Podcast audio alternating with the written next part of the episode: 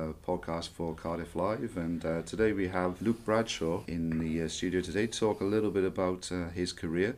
Now, Luke is a professional musician. A long time ago, uh, when he was a young lad, we actually had the pleasure of working together in a local music store. I think you were about 17 at the time. I think so. We're very old men now. So I think um, one of the reasons I, wa- I asked you in today to uh, have a, a chat with us was um, if there was anybody out there who uh, wanted to, be, to take a sort of route in in uh, becoming um, a professional musician or, or to make money or even just if they're interested in going down that route in any way, I thought it'd be a good idea to get somebody like yourself who's had quite an experience and uh, could talk a little bit about it for us. and I put them off forever. yeah, put them off forever, perhaps. I mean, it's a tough route. We all know that. We've all um, had ups and downs uh, within what we've done in, in terms of being a self-employed musician or promoter or whatever you like to call it. Uh, if you get involved in the music business, we know it's a tough route. Um, but I think what what would be good is if you sort of start at the beginning and sort of say how you kind of started. I know you played in local bands uh, when you were around about a, that age. I remember coming to see you in some of the gigs. Yeah, I suppose. Um, I think I'm something like 25 years in as a self-employed professional musician. Yeah, it's quite this a long year, I think, which is uh, Yeah, it's an achievement yeah, own. Yeah, think- yeah. But uh, yeah, started off. Well, I started off learning classical guitar when I was about 10 years of age, I think, whatever, in the last year of junior school. Um, I mean, back then, I was I was never interested in classical guitar. It was always electric guitar and yeah. you know, basically my, my dad's record collection I grew up listening to when I was a kid was, you know, Like a lot Pink of us. Floyd. Yeah, Yeah, Pink listening Floyd, to the old Steely albums. Dan, you know. Yeah. Luckily it was all music, good quality music, good Mm. playing. So that was kind of like my musical education from my earliest childhood memory is one of my dad's albums being played in the car. Um, so all I ever wanted to do was learn guitar, but you know, when I was 10 there were there weren't any electric guitar teachers around then. There was no sort of music colleges like like contemporary music colleges like like here. So it was just classical guitar. So I, I just, my parents paid for me to have classical guitar lessons. Um, and I sort of sat all the grades and I did my grade eight, I think, when I was about 15. Um, but that's all I ever wanted to do. I just wanted to play guitar and Mm. kind of found that I was okay at it. Do, you- do you think that those early sort of lessons were, you know, that's been the foundation for what you've gone on? Uh, You know, if you're going to advise somebody who, you know, they, they kind of think they want to pick up an instrument, do you think it's like essential or, or is it Um, something that they can probably nowadays? There's so many things that you can you can get into, you know, in terms of I mean, uh, obviously, YouTube when, and things. Yeah, you know? that's what I was going to say. When I was learning, when I was ten, this was pre-internet, so there was Yeah. no, you know, you couldn't Google anything, you couldn't YouTube anything. yeah. You know, my dad's record collection was my kind Yeah. of my musical That's YouTube, right. really. Yeah. Um, and yeah, I did uh, had the classical guitar lessons. Um, like I said, I was never really interested in playing classical guitar. It was always rock, you know, rock blues music I wanted to play. But the classical guitar lessons taught me number one how to read music, Yeah. and number two like the, the traditional harmony theory of, of music. And obviously, classical guitar is a different, for different style techniques, but classical guitar is really hard to play. Right. So the discipline of learning that technique, Mm. Touch wood, I you know since then I've never really struggled to play anything technically that I've ever been asked to play. Right. Um, that's not to say I can play anything, but No. it, I, I've never really had to struggle. I think that the foundation and the Mm. the building blocks that the classical lessons give me from day you know from the age of ten. Yeah. Even so- though I don't play classical guitar anymore, that's filtered into everything I've ever done So ever since. It sounds like certainly an advantage, even though you probably didn't realise it at the time. Yeah, at the Um, time, you know, yeah. uh, it was just a um, it was just a way that I could play guitar and learn guitar, and uh, you know, at the same time as as having classical guitar lessons, uh, my parents bought me an electric guitar, and I was Mhm. you know teaching myself rock electric guitar basically from my dad's record collection, Yeah. you know, and that was done by done by ear. Luckily, my fingers would cooperate because of the classical yeah, guitar the lessons. so- coordination, yeah. yeah, yeah. Did you used to do? Uh, I mean, one of the techniques I used to do was um, flipping the needle back and forth on the it. record That- on the that was server it. because you couldn't really do anything any other way in those days. You know, it was it was just this was pre CD. I mean, this Yeah. was pre digital. Um, I mean, when I the, the the first ever sort of guitar solos I ever remember was exactly as you say: lift Mm. the needle, Yeah. put it back and forth. And if there was a fast bit, you had to put your elbow on the turntable to slow it Slow down, it which down. meant you had to drop down a couple of frets because all the pitch dropped. And also, But that was how you did it. it used to catch you out sometimes, uh, obviously, because I don't know if it was in the transfer how they transferred it, or if they had down tuned to E flat or something like that. And you could think, well, that- this is the wrong key or whatever. That's it took it, a little yeah, while to yeah. figure that out as well. I think it was a lot of trial and error doing that way, and, and sometimes you you never end. You know, not like now where you could type in a, song into YouTube and you get Yeah. like 500 people teaching you. Yeah. Let alone all the live versions of the the actual artist playing it, where you can see their hands. I mean, you know, you're just in a room with a record player, so there's a lot of guesswork involved. and, Well, I, I also think it can be confusing now because you can see five or six different versions of our solos played uh, on YouTube as well. So I think Yeah, It- it I mean, it it's, can it's be. got its it's got its pluses and Minus, minuses, I minuses, suppose. I mean, you know, if I'm learning a song or a solo by a particular guitarist, and you can kind of see a four or five different versions of it, live versions where he's playing something slightly different. For me, I, I like that because you can kind of get in the headspace of yeah, where he's thinking, you know, what he's thinking and, and the thought process because it kind of shows itself more when you've got four or five different versions of it then. yeah, so definitely. for me, learning something like that, you get more mileage out of it than just learning to play a song. So if you can understand how the player's thinking and w- why they're doing what they're doing, Mm. you can take that approach Yes. and use it yourself in a, in a completely different. Yeah, it's a really good, song, really so- good point. I think definitely. So you you've uh, mentioned a little bit about how you started out with the the lessons and uh, playing in some local bands, and then kind of what was the next step uh, from there for well, you? f- uh, when I, I mean, I suppose I started playing in local bands around sort of Cardiff and the Welsh Valleys when I, well, when I was about fourteen. I was still in school. Mm. Um, I remember when I was sitting my GCSE exams, you know, I, I was doing three or four gigs a week at a residency in a pub in Cardiff that used to be Yeah. called Sam's Bar. Yeah, Every Thursday night, I think we start at midnight and finish Yeah. at two, but I was 14, 15 at the good time. old Sam's. Yeah, So, um, so I was kind of already earning money. I was I was even doing a little bit of teaching then as well. You know, maybe a Mm. handful of students.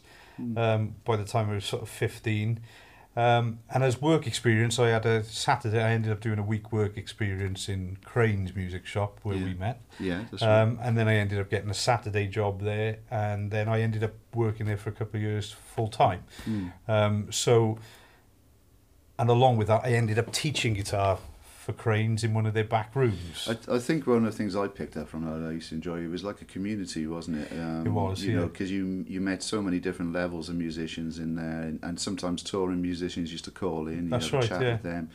I remember talking to road crew for different things, and uh, yeah, it was never a dull moment. There was No. always something going on there. and then you had all the, the, connections. new the new players and you had the old timers that have Yeah, been doing it for years right, and yeah. I used to love it they they come in and you know they would they wouldn't know people wouldn't only come in to buy a guitar they come in for a chat and a, a coffee and Yeah. tell you stories of you know exactly on the road on it the was road. it was great like you say it was a good, It was good. community um, There was a, there was a very good launch pad then for, for doing other things, wasn't it? Because you met lots of different people. You got a little bit into um, the tuition side of Yeah. things, like you say. You did a few lessons there. yeah So I, I presume that was something that sort of helped. It was kind of like a bit. springboard, I suppose, because because I was working in a music shop, like you say, I got to meet lots of other musicians, Mm. and you know, generally they were a lot older than me and and more experienced than me, but I seemed to be asked to play with different bands, and Yeah. and it sort of snowballed a little bit from there.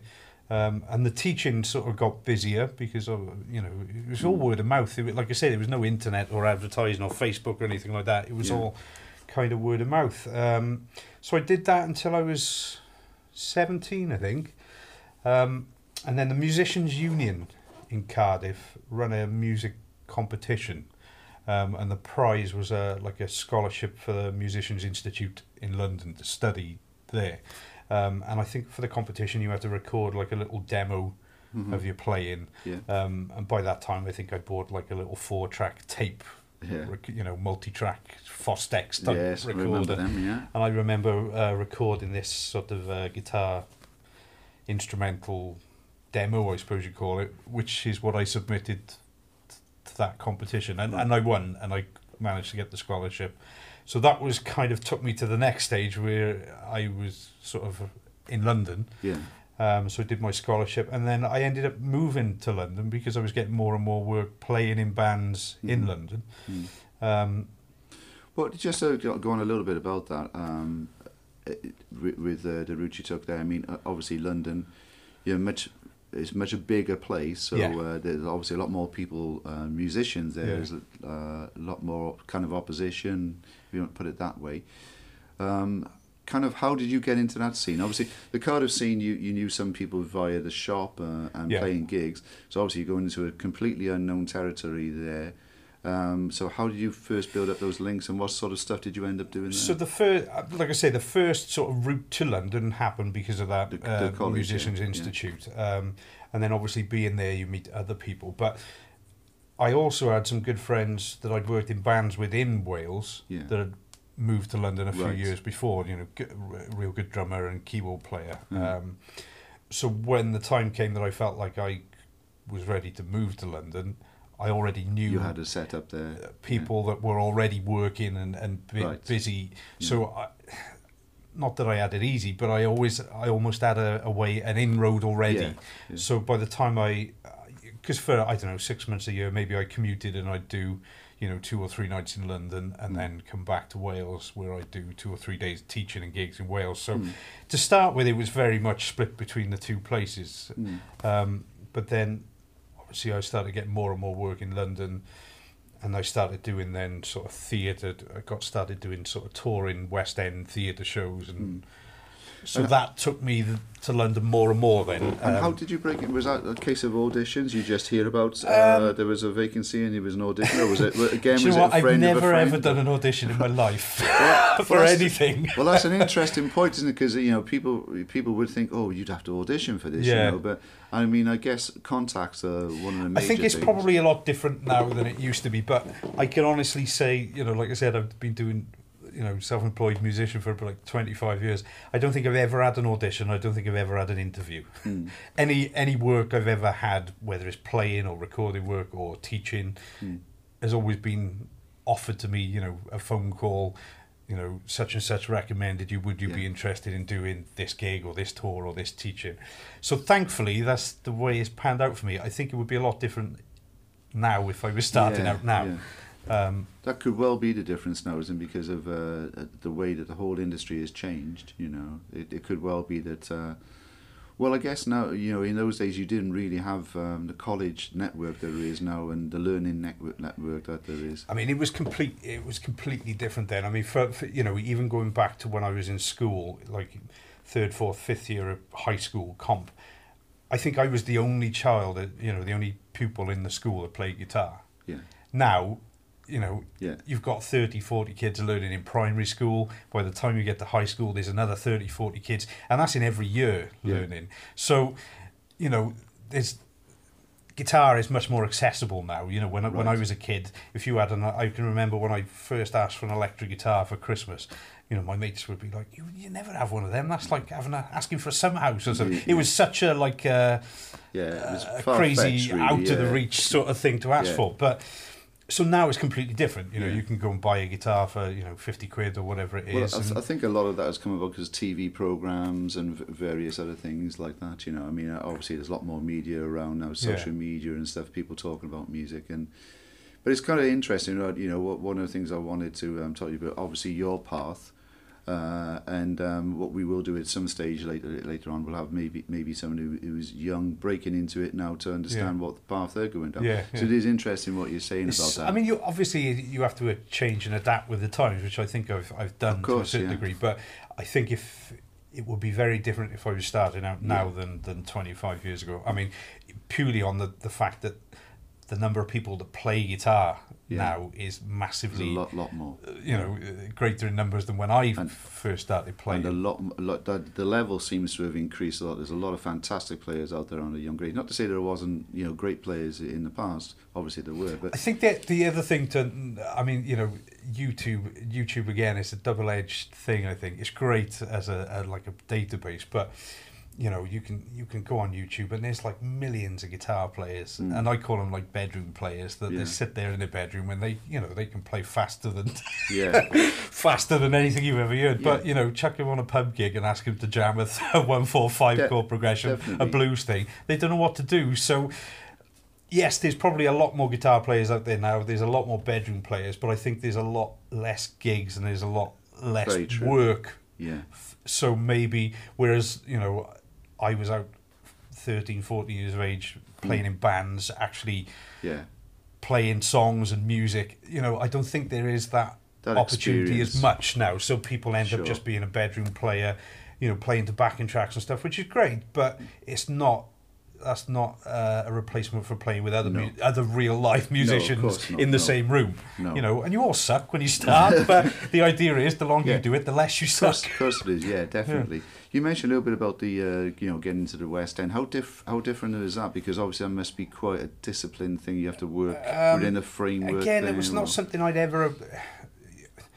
I didn't have any sort of master plan of oh I want to be a teacher or I want to. I Mm. just wanted to play guitar. I didn't know how or you know. Yeah. And and the West End, I, I I've never been into West End musicals. It's not my thing. I've, I, in all honesty, I find them a bit cheesy. but I, I get it, you know, and, and you Yeah. have to be a certain standard to play the music in a lot of those shows. Sure. And like you say, it's disciplined. Uh, You are, you have to be a reader really to be able to do those shows, and you mm. are playing the same thing night after night, night after night. There's mm. very little room for any kind of improvisation or.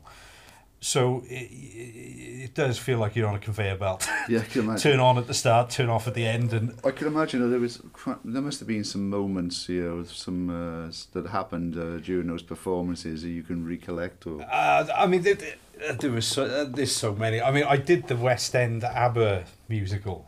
Yeah. Um, the tour in it was called uh, ABBA Mania, uh, not Mamma Mia. It was another before Mamma Mia came out. There was another West End musical called ABBA Mania, and it was basically like a, a live creation of the last or recreation of the last ABBA concert. Now I must stress, I've never liked ABBA in my life ever.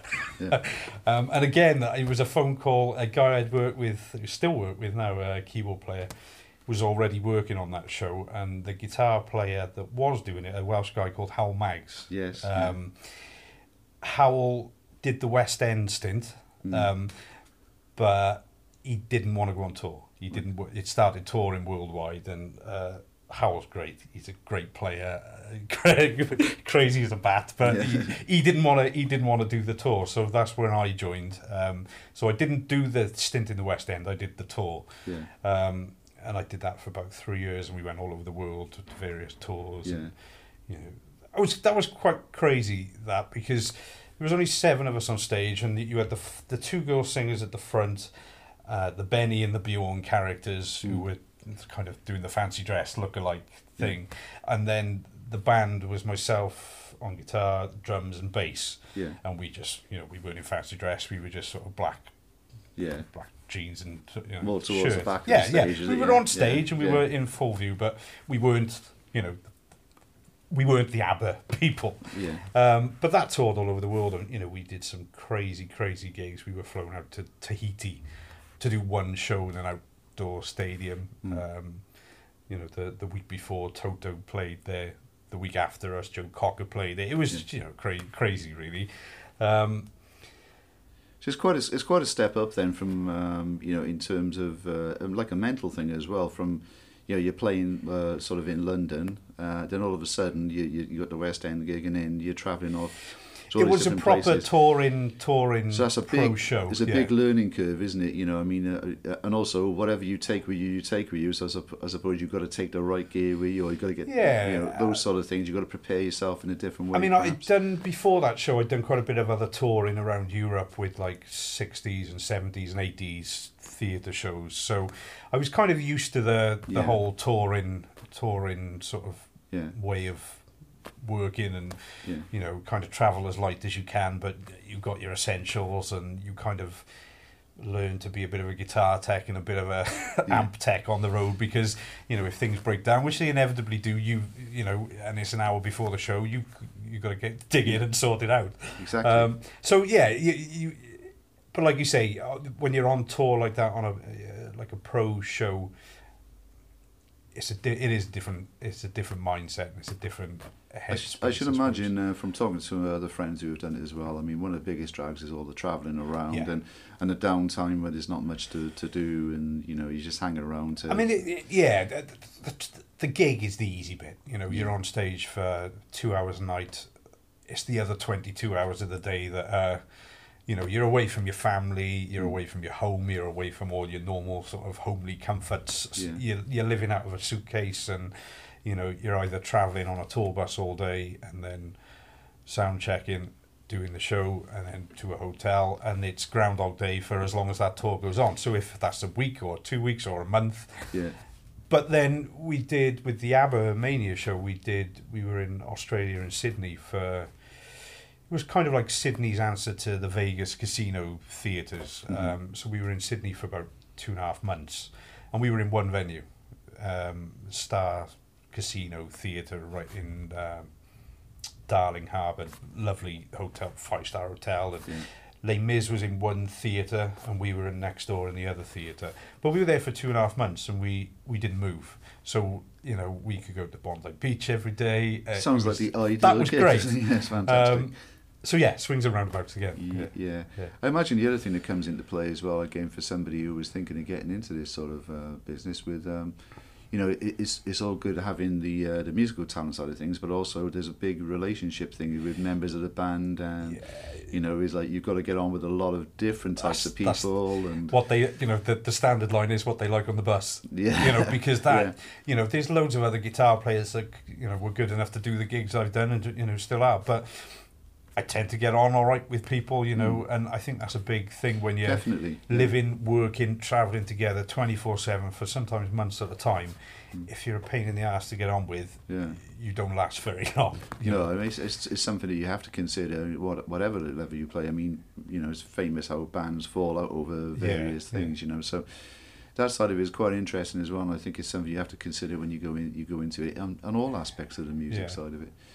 I mean, by the time you get, you know, if if if you start getting offered sort of pro touring gigs like that, it's already taken as read that you can play and you Yeah. can do the job. That's you know that's not really in question. Otherwise, you wouldn't have been asked to do the gig. You know, the the variants then are you know what's that person like? Exactly. you know, to yeah. work, live within prox- close proximity. You know, are they a raging alcoholic or are they Yeah. a raging drug addict? Yeah, you know, these, these things have to be taken into s- that's consideration it to because some degree. it's no fun being stuck with somebody that drives you wild day in day out. No. because you know that feels like work then. No, Um, definitely, I can uh, I can understand that could be a difficult situation. yeah. definitely. So you've you've done the touring bit. You've been around Europe. You've been Yeah. to Australia. Lots of exciting places. And what happens then? So you've you've come back, come Uh, back to the UK. Yeah, where- I mean, eventually stage? when I was I was still living in London, um, and it. I mean, we all know London is a real expensive place to live, and uh, I was Mm. only renting property then. But I spent so much time out of London traveling, touring that it seemed pointless me spending all that money in rent yeah, for a place I was, wasn't in very often. So, um, and that coincided with I met my wife at the time. We, I think we've been together about 21, 22 years now, or 21 years. Well, I hope you get the year right yeah, yeah, for your yeah. sake. Um, so yeah, that coincided with meeting her, and that, so I moved back to I moved back to Wales then. Mm. Um, I think we were probably only together a year, and we bought a house in Mhm. Rhoose, Mm. um, which is where I still am now. yeah. Um, but obviously, with like the internet these days, and Mm. The world seems a lot more of a small. You know, but back when I was starting out, it you, London was the place to be to Mm. if you wanted to be a pro musician. But I don't think it's like that anymore. No, it's changed It doesn't really deal, matter where you are because, you know. Nothing is too far. Nowhere is too No. far to travel to now. I- Um, I think it's also interesting as well. You know, you start off as a young man and you're doing all these different things, and the different stage of your life now is you're married, you're settled down, you've got commitments, and you know you've got kids as well, and yeah, you know, and then you still want to, obviously you love music, you still want to play music and do so. You don't really want to be going out touring all the time and doing these things. So where do you go from there? I'm- is this where you got more I mean, involved in yeah, teaching, or I always wanted. I was always interested in the production side of things and recording side of things. I have always written music. Um, so one of my sort of when we were looking to buy our house, one of my one of my sort of uh, the deal breaker for buying a house was it had to have somewhere, i.e., a garage it, that I could convert or a, a studio space, somewhere that I could convert to a studio yeah, um, you know, and that ideally the house should be detached and not annoy neighbours and all that kind of thing. So Hmm. um, that's kind of what we did. We bought the house, and Yeah. shortly after, I, I built the studio that I still got today. Um, but yeah, obviously when you're married, I mean, I still I still went away on tour for probably the first ten years we were married, um, and I, you know I was probably away from home six months of the year at least, Yeah. which is tough. You know, it's tough, tough. It's something to take into anyone. consideration that you know it's, it's a job, it's, it's a vocation as well, and you're That's married it, into yeah, that as yeah, well, really yeah. as well. I mean, the the the, the big change for me came when we when we I decided to have children. You know, so uh, my oldest son's eight now, and my youngest son is five. Um, I mean, I didn't want to be away from home six months of the year. When you know, when we decided we were having, you know, I mean, I've got a uh, an older daughter as well, which. Um, but when we decided we were having young, younger children, I didn't want to be away from home. I did actually want to be at home and see them grow up. So, for me, that I sort of changed my work a little bit then. Whereas I didn't go away on tour as much. I still do, but I can be a bit more picky about what I say yes to. Whereas Mm. before, if you're permanently on tour, that's obviously your main source of income, which is what's paying your mortgage and paying your bills at home. So when that tour comes to an end, you're constantly looking for the next one to jump Exactly, onto, so yeah. you're constantly in work. So I wanted to get out of that Mm. sort of uh, rat race, really, Mm. If I wanted to go and do a tour because it was a project that I liked or a show I liked or music I liked, great. But I didn't want to feel like I had to say yes just to pay the bills. Yeah. So then I started teaching a bit more. Built my. T- I mean, I've always taught, but I built the teaching up a bit more. I mean, I teach privately, and I obviously teach in the in the uni here. Mm. Um, and that, with setting up the studio, meant I went from not just being a performing musician anymore. I had my own studio that was doing commission work for people, so that was generating a bit of an income. And teaching obviously generated an income. Um, so a couple of more different irons in the fire rather than just being a touring musician, which for me works a lot better. Yeah, I think that was the point I was uh, was going to make to you is that um, you know, well, everyone I've spoken to who've been um, self-employed over the years, you have to change direction quite often, depending on how your life changes. Yeah. And I think if you're going to go into music, then you you got to be prepared to think, okay, well, you know, uh, you're doing obviously you're doing something you love, but you're doing it for money as well. So you need to find a different direction. So it seems to me that you know you're a great example of the fact you you've done the touring side of it, you did the the playing side local, and then you get into the production side of it. So then go, that's a different area you're going into now. So when you mentioned a bit about commission, is it something? Uh, is it possible then that you work with artists, or do you work maybe on soundtracks or both something like yeah that? b- well both really um i mean obviously i'm lucky in the sense that i've got my own studio that i can walk into whenever i inspiration Well, that's the strikes other thing. It's the flexibility, isn't Yeah, it? Uh, yeah. You know, you could spend six hours in there and have a break. I tend to or work at night in the studio Yeah, because I think um, a lot of guys and the kids yeah. are asleep you Yeah. know my wife's asleep Yeah, and my phone didn't ring yeah, and my email doesn't go ping No every five minutes so yeah. i can you know uh, i can go in there once the kids and my wife's gone to bed you know i Mm. can go in there at midnight and Mm. quite happily work till four or five in the morning Mm.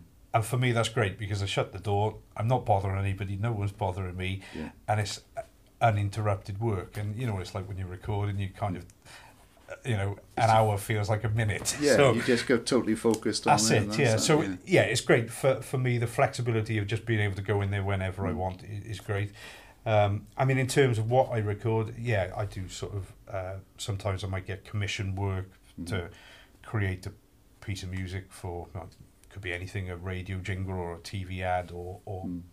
any you know a- anything um, I also create sort of um, for touring theatre shows a lot of theatre shows nowadays use something called click tracks Yeah. so a click track for anybody that doesn't know is basically when when you have a band or or production live on stage if you've got like a four or five piece band drums bass guitar keyboards you know if if you've got big production songs that have got strings and brass and percussion on you know you can't go and tour a 52 piece No, orchestra no. because it would cost you a fortune so what a lot of productions do now is that anything that can't be played live on stage is put on track like a backing track Mm. which then it's called a click track because the band play it's like a click a metronome that the band play It's like the along timing to of, of how everything fits together. that's it you, yeah you so need to have a everything runs in timing. sync Yeah, that's it yeah. so Um, so yeah, I, I produce a lot of click tracks and backing tracks for shows. Yeah. Um, so and I, I've also started working with a,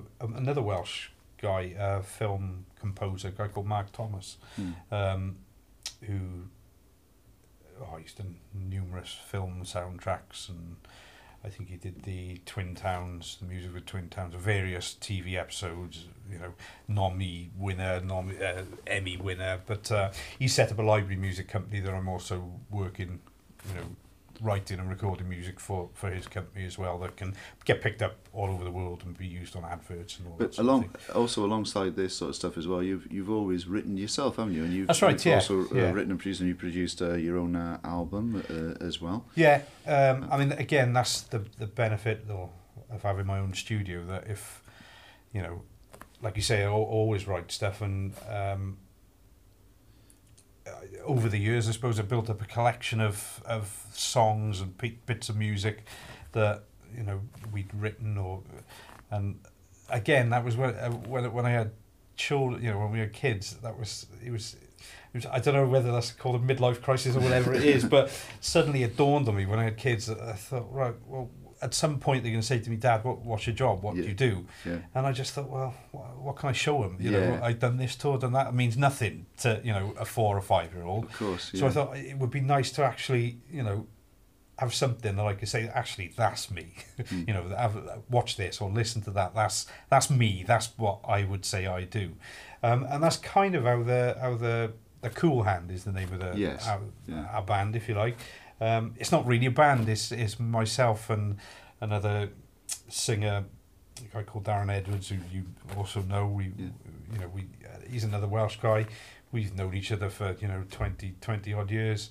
Um, he's got a great voice, um, and me and him have always got on well and stayed in touch, and Mm. we always wrote together. So it was a, like a natural fit, really. So the band, really, the first album was a studio album that me and him had written um, and recorded. I mean, I recorded a lot of the instruments on the album, not just guitar, like bass and some of the piano and stuff. Da- Darren obviously did the, the vocals. Um, we had, I mean, I don't play drums, so we had, you know, maybe four or five different drummers come in and whoever really was around and available at the time, we, Yeah. we thought we'd have one guy come in and play on a couple of tracks and then another guy come in and play on a couple of tracks.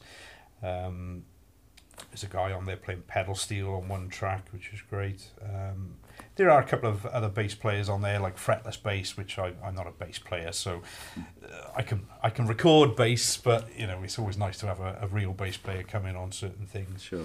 So that's kind of how the first album came about, really. Um, and then we we put a band together around that album, which is like the live band, if you like. Yeah. Um, uh, another keyboard player I work with a lot on on shows, Gareth Kedwood, another Welsh guy. Um, he co-wrote some of the tracks with us on the first album. Mhm. Um, so really, I would say it's myself, Darren, and, and Gareth. If it, if you could call it a band, we were we are the band, if you like. Everybody else is kind of interchangeable, if, if Which, like. which again shows how it works now is the fact that you know because you've got the studio set up and nowadays it's not too expensive to have a studio set up in some sort of format no, no. that allows you um, because you're getting the, the income from doing the commission jobs and stuff that allows you to be creative and uh, do the album music that you, you want to do personally it. Yeah, yeah. and I think that's a route that a lot of musicians go down because it's hard to make money out of original music Yeah. and I mean, there's no money in selling records anymore because No. people don't buy records. It's all, you know, that's a whole other debate of like the whole streaming Spotify yeah that's, that, thing. that's another which, podcast That's- yeah, that's probably about ten.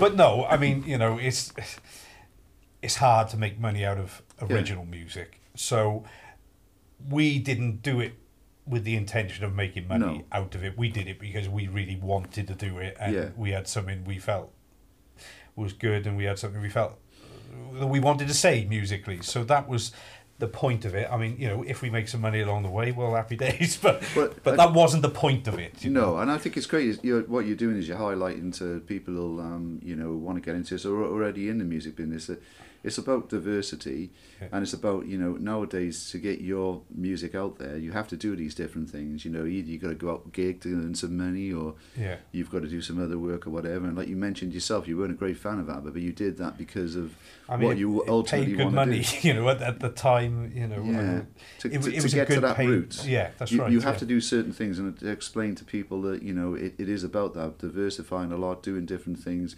maybe jobs you don't particularly want to do, but That's you're it, still yeah. doing things within music. Yeah, yeah. So I think uh, that's kind of the way it's gone now. It's it's very hard to you see um, you know back back uh, in a time it would have been you get signed to a label. And that's kind of your life for a few years anyway. You know, you you you're just working for that label and maybe producing albums and uh, and that's it. But it's a totally different route. now. Yeah, I, d- I mean, I don't think the, I don't think there are record deals around anymore like anything near like not they to the used same to be. No. Um, I mean, you know, it used to be in the old days, if you like, a record company, if you were lucky, signed you, And they would literally take control of everything your marketing, your artwork, your video production, your music production. And by the time they'd paid for all of that stuff to be done, Hmm. you know, then you might possibly Well, make some money. and of course you have to pay that all back. yeah, exactly. They thing they didn't it, you know, realise. So a lot yeah, of them, exactly. You know. uh, that and the crooked manager. So That- That's it. You know, so, so, it, yeah. I think those days are pretty much gone, though. Yeah, Um, yeah. You know, like I say, it's, it's really difficult to make money on original music unless you are very lucky. You Yeah, know, when you, yeah. you, you, you do strike gold and have, have a, you know, one of your songs placed on a TV program or or a computer game. You know, because Yeah. that's another So- big source. so of, something along the line of you have a little bit of luck and that takes you into a different direction. yeah, that's it. Yeah, yeah. So you, you've done a lot of these different things now. You've you, you've obviously uh, got your own studio, produce your own your, your own stuff as well. So tell us a little bit now about this, the project that you're doing. Uh, you know, with with the live uh, events that you're putting on. Okay, so we um, again. I mean, it it kind of feeds into the Cool Hand thing a little bit because um, after we released the first album, we we did some live shows, and obviously we had to put a band together for the a live band together. Um, and the band was great. I mean, it was all other musicians, all Welsh guys and girls that we've you know worked with on tours over the year, uh, over the years, that, and we all remain friends and all, you know all great players. Um, but like you said, you know, to to make money out of original music, whether it's selling records or, or playing live, it, it's a tough tough ask. But it was such a good band we put together. We thought, right, we need another vehicle for this band to actually make some money. you know, as a as a company. So we back in 2005 I set up because at the time I was doing lots of touring theatre shows and that tribute type shows if you like. Yeah. Um, so in 2005 I set up a, a show called the Ultimate Classic Rock Show, which is not it's a tribute show, but it's not a tribute to one band. It's a tribute to the genre. Right. So the idea being kind of it's basically like my dad's record collection, really Yeah. going back to when I was Yeah, ten. yeah. That if you like Pink Floyd, the chances are you like Deep Purple, you like Led Zeppelin, you like ELO, you like you know that category of music. So we thought, um, and we didn't want to do the whole fancy dress thing. I think that really cheapens Mm. it. So the the idea of the show was that we do uh, it's a two hour show, hour each half, all the big classic sort of classic rock tracks that you know if it's like your dream set list. If you're into that kind of music mm. it would be like you know your favorite Pink Floyd track, your favorite Deep Purple, all all the your favorite classic rock tracks in a two-hour show. It's like your, your playlist, your your um, your rock playlist, That's all, it, all yeah, done in, one yeah. in one evening. Yeah. and of course, a lot of those bands now are dead, or you know, uh, Mm. have split up. So you can't go and see those bands live anymore. So we thought, right, well, there's there's definitely a gap in the market for that kind of show, and obviously, a lot of the people that were into that music are now of a certain age where they've got a bit more disposable income. Yeah. So they they you know. A trip to the theatre, you know, a couple of tickets and some drinks and a meal is, Mm. you know, affordable now. You know, when people are in their twenties, maybe not so much. No. So we thought, right, we've got a target audience here. We've got a band that can perform this show, um, but we the the question then was how do we turn this band into a theatre show rather than just being a, a good covers band. So then we went down the whole route of we've got a big screen behind us, so we've got ri- videos and visuals running Right, so in it's- sync. So it's is it similar to you know so if it's a Pink Floyd the track you're playing then it's got the sort of visuals you would kind of expect if you Exactly, went to see that's Pink right. Floyd Yeah, yeah. Um, so you get the whole sort of feel of the event as well Uh, yeah, so we've got the visuals running on the screen, which again they run to a click track with us, so the visuals are happening dead in sync with us on stage, right um, and obviously we've got the big you know rock light show to go with it. So, um, so I we set I set that up in two thousand and five, but I set that up with a silent partner, um, and we both chucked a load of cash into it. Um, but he really was a silent partner in the Right. sense of everything was left to me. right Um, and that's a full time job. Hmm. And naively, I didn't realise at the time how much of a big job that was to, to run the, you know, not only, you know, make sure there was a band and if certain musicians in the band couldn't do it, finding dep musicians, replace, music, replacement musicians, but, you know, paying the musicians because, Right. you know, you when you're doing a show like that, the musicians are on a wage and Hmm. they need paying regardless whether you sell 10 tickets or 50 tickets or 500 tickets. Well, so, again, again, this is another aspect, isn't it? You know, if, Yeah. if you you start out, you want to be a musician, but you end up having to take on these other you end roles. up being a businessman, be a business almost, person, yeah. because it's the only way you can actually get your music across or whatever That's you want it, to do yeah. is to, to take on th- So- this other role. So we did that. We tried that in 2005, and we did, you know, we did, we did some great shows.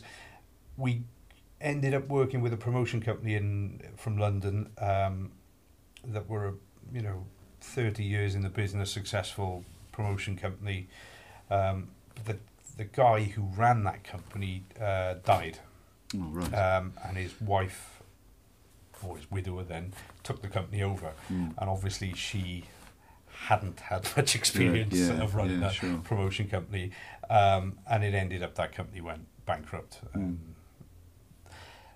at that point I just thought right this is not what I want this is taking up too much of my time it's too much too stressful and I just kind of put it to bed you know I didn't and I ended up doing a different tour and you know Mm. so fast forward to you know a couple of years ago, the Coolan band, the live band, we're thinking right, we need a vehicle for this band. So I thought right, well let's resurrect the rock show, Yeah. but this time we'll do it differently. This time we'll set it up as a company. Mhm. So I'm not you know I'm not the boss if you like, or it's not my company. Everybody in the show is an equal director. Yeah. So now there's there's nine of us. There's seven of us on stage. We've got our own promoter and we've got our own light and sound uh, guy. So there's nine of us in the team, um, and it works a lot better because everybody, you know, the workload is sh- shared between the nine of us, so it doesn't take over anyone's life. it's, I mean, it still can be stressful, but it nowhere near like trying to run a show like that on your own. Well, it's another it's another important thing that you learn as well. Is you know I think you do tend to do try to do everything y- yourself. You know that uh, being as you're self-employed and you're driven to do these things, and sometimes it's it's good to really think about how you're going to do this, Yeah. as you just described. You know, and the second attempt is worked out and it's successful. Yeah. And you were just uh, telling me a little bit earlier on about um, the next tour now is going is moving on to bigger venues as well. Yeah, because obviously when we when we when we started the show again, you know, two years, two two and a half years ago, to all intensive purposes, it was a new show because you know for for ten years, twelve years, or whatever it was, the show had been dormant. So we we suddenly go back to theatres and say, right, we want to, you know, Mm. and they're like, well, we've never heard of you, and and of course, but again. You know, when we originally ran the show in 2005, this was pre Facebook, this was pre YouTube. So there was no online presence of the show because that wasn't you know that wasn't happening Mm. when we did it so obviously when we when we went back two and a half years ago it was like starting at the bottom starting from scratch you know um, trying to get theatres you know even three four five hundred seat theatres to take a chance on a brand new show Mm. I- is you know it's, Hard it's quite a task Yeah. now, luckily, we, we, we're in a position now where our promoter, if you like, a, a guy called Ian Parsons, he's been, again, in the business for years. Well, another Welsh guy, um, he's part of the team now. So we've actually got our own promoter who's part of the company. So he's got, obviously got a vested interest in selling and promoting the show. Which is working great. Um, but yeah, it, it's tough, you know, and, and it's still tough. We're, we're still, uh, you know, the first tour was small, small venues and only a handful of venues.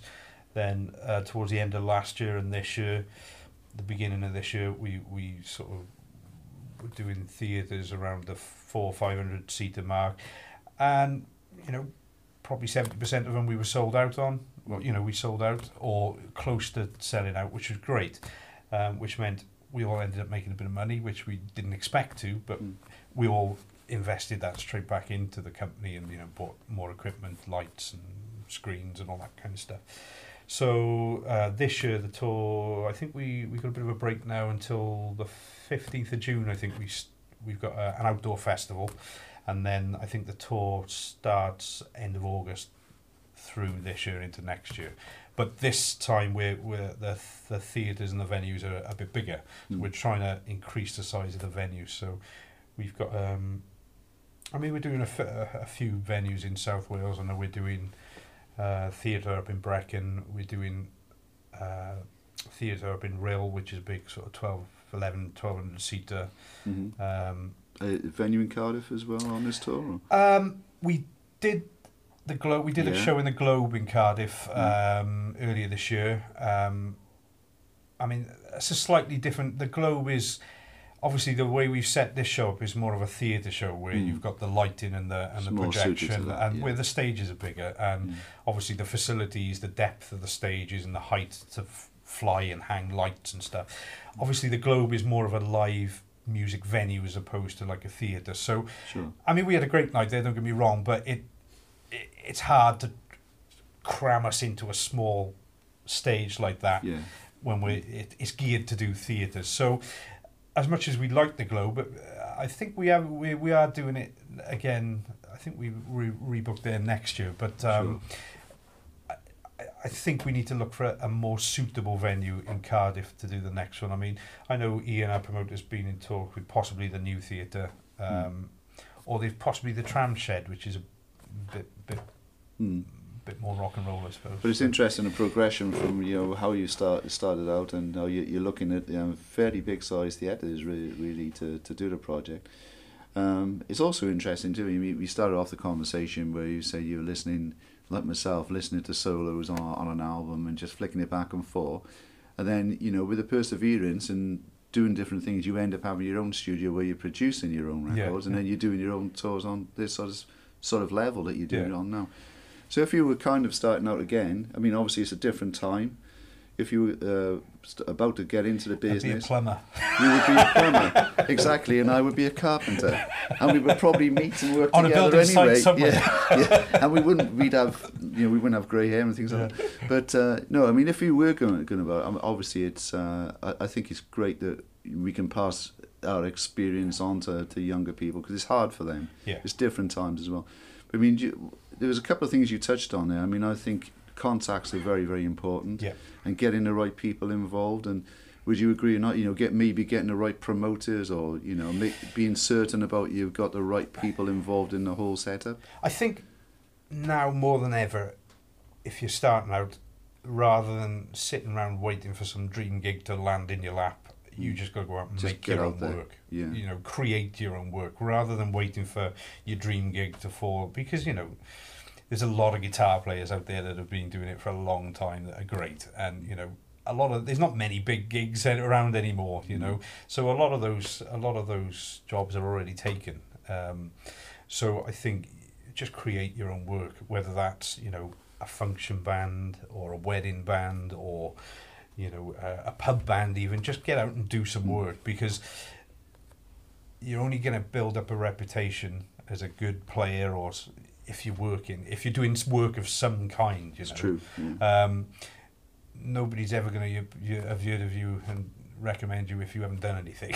no, I mean, uh, I've, I've always found out is you get more contacts, you know, and you might be lucky that you do this gig at a wedding where there's a millionaire there who'll, who'll do something or whether there's a bit of luck involved. And it's I've got to be honest, it's normally other musicians that you work with. If you're Sure. working with, you know, if you can get yourself into a situation where you might be doing like a function band, or, you know, in my day, wedding gigs and function bands were kind of like a bit Mm. "Ugh, I don't really want to do that. But now this it's a big deal. You know, you can Mm. put a four piece four piece wedding function band together that run track. You know, and they Yeah. sound like uh, you know a twenty piece band, Mm. and they can go out and you know charge fifteen hundred quid for someone's wedding. And you know, if there's four of you in your ba- in the band, you're not on bad money for for for a covers gig really.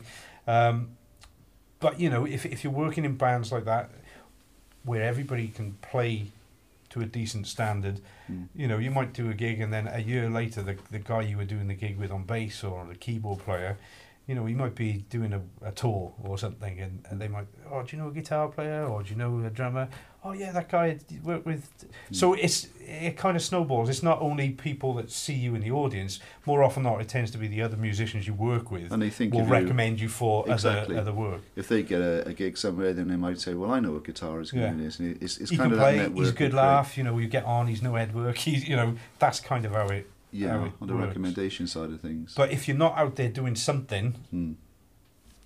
No one's gonna recommend you. So, so the advice is be nice to people, Be nice. Ma- make connections, get out there, do something. Yeah, I mean, you know, I I don't think I've ever been a, a you know you get certain musicians that are real networkers and I'm not that person I've never been that person I've you know I meet who I meet and Yeah. you know I either like them or not or I don't Yeah. and vice versa and Mm. luckily uh, you know I've always managed to stay friends with a lot of people I've worked with over the years Yeah. and you know I might not see him from year to year or you know Yeah, decade think- to decade but I'm still friends with them I think you're Um, modestly leaving out the talent side of things as well, because obviously you're a really talented player. So I think pe- people remember you for that as well. But you do have to have the other side of it as well. Is I think what you're I mean, saying. you know, yes, you, you obviously need to be of a certain standard on whatever instrument you're playing to be able to do the job.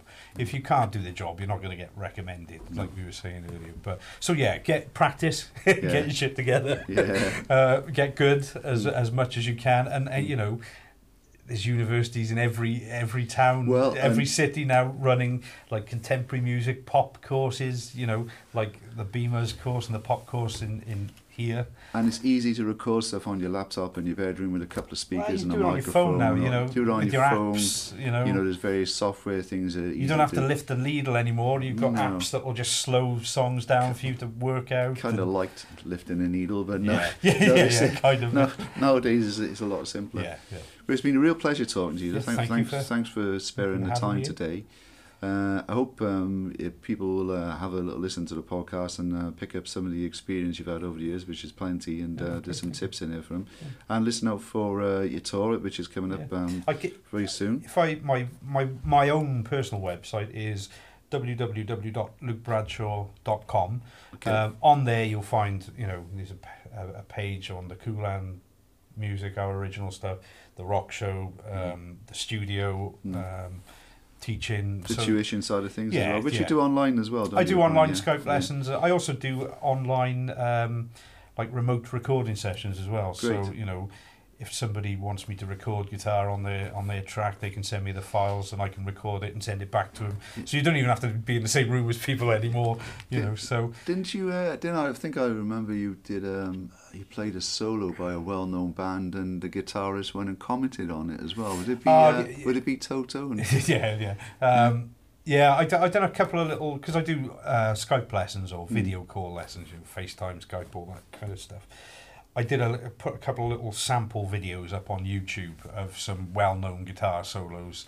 So I play the solo through and then I'll, I'll slow it down and like t- do a talk through lesson. Yeah. And they were only meant as sample lessons, really, to just advertise the the, the Skype yeah. lessons, just so I could link the YouTube clips to my website.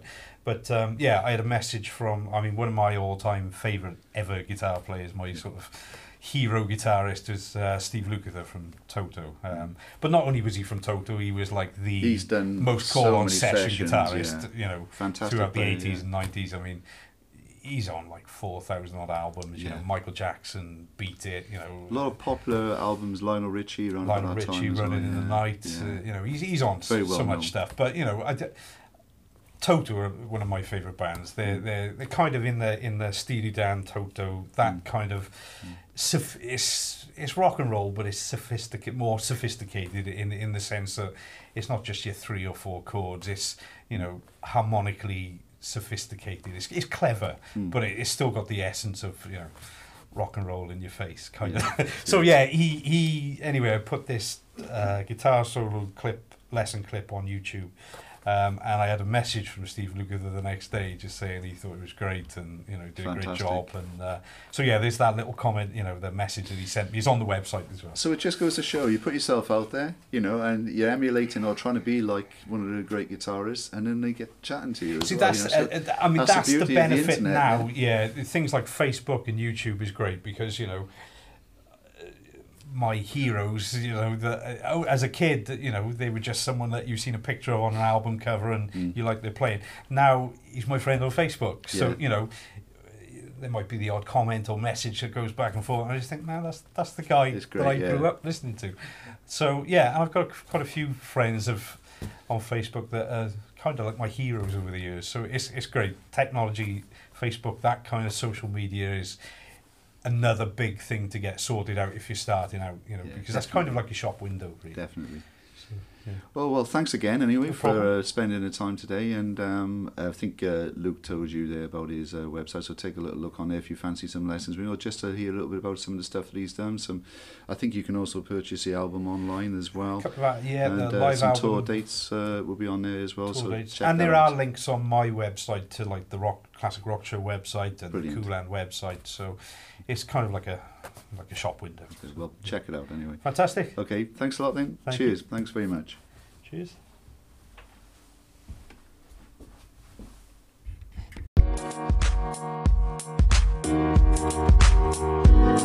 Thank